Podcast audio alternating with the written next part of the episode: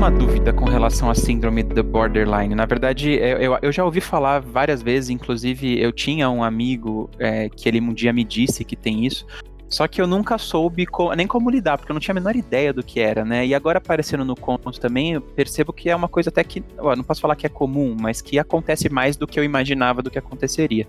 É, o que é exatamente isso? Então, o transtorno de personalidade borderline também é conhecido como personalidade limítrofe, que ele literalmente está falando sobre a pessoa estar tá o tempo todo no limite, no limite de estourar e às vezes ela explode e às vezes ela implode. Então, quando acontecem essas explosões, elas podem ser muito violentas, como a Lari falou. Eu posso ser muito agressivo com uma outra pessoa, eu posso ser muito agressivo comigo mesmo.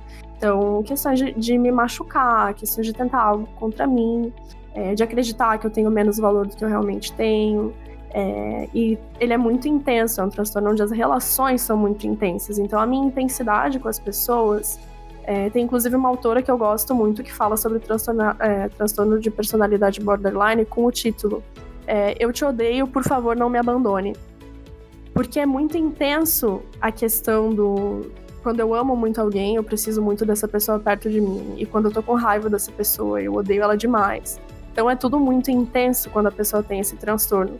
E como às, às vezes é possível implodir e aí tentar algo contra si mesmo, muitas vezes a pessoa é diagnosticada como um transtorno depressivo comum, é, mas tem algo muito mais profundo envolvido. E a gente se depara muito facilmente com transtorno de personalidade borderline. É, são pessoas que geralmente são difíceis de lidar até entenderem o que está acontecendo. Então, como a Lari falou, é difícil de manter relações. Imagina, eu vou manter relação com alguém que explode o tempo todo.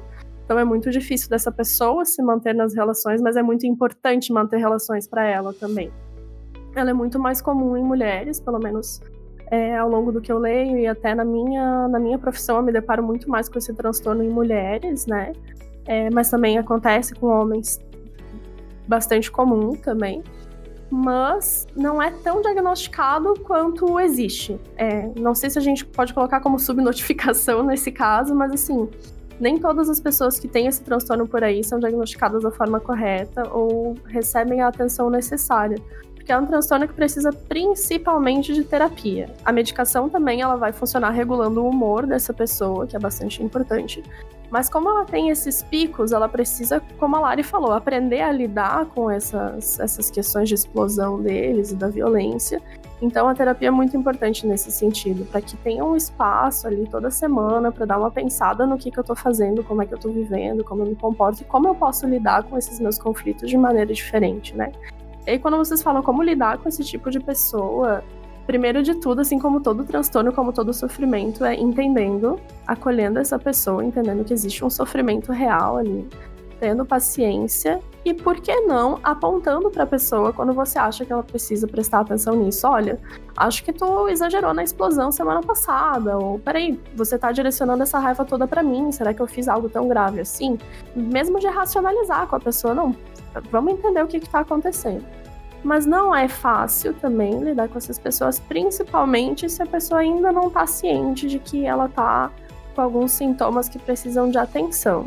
Então, aquela, aquele toque de talvez procurar algum profissional para te ajudar seja bacana nesse momento é o melhor que a gente pode fazer, né? E acho que com relação a todos os transtornos, o primeiro passo é sempre o conhecimento. Porque se eu sei que existe um transtorno borderline, por exemplo, é, eu já não vou olhar aquela pessoa explosiva como, nossa, cara, fulano é difícil de lidar, né? Que saco.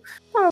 Opa, peraí, tá passando um pouquinho do limite. Eu acho que essa pessoa precisa de ajuda. E tudo isso começa com conhecimento, seja de pesquisar, de trocar ideias, de enfim, da gente disseminar o que a gente conhece por aí com relação a todos os transtornos, né? Então, e saúde mental de modo geral também.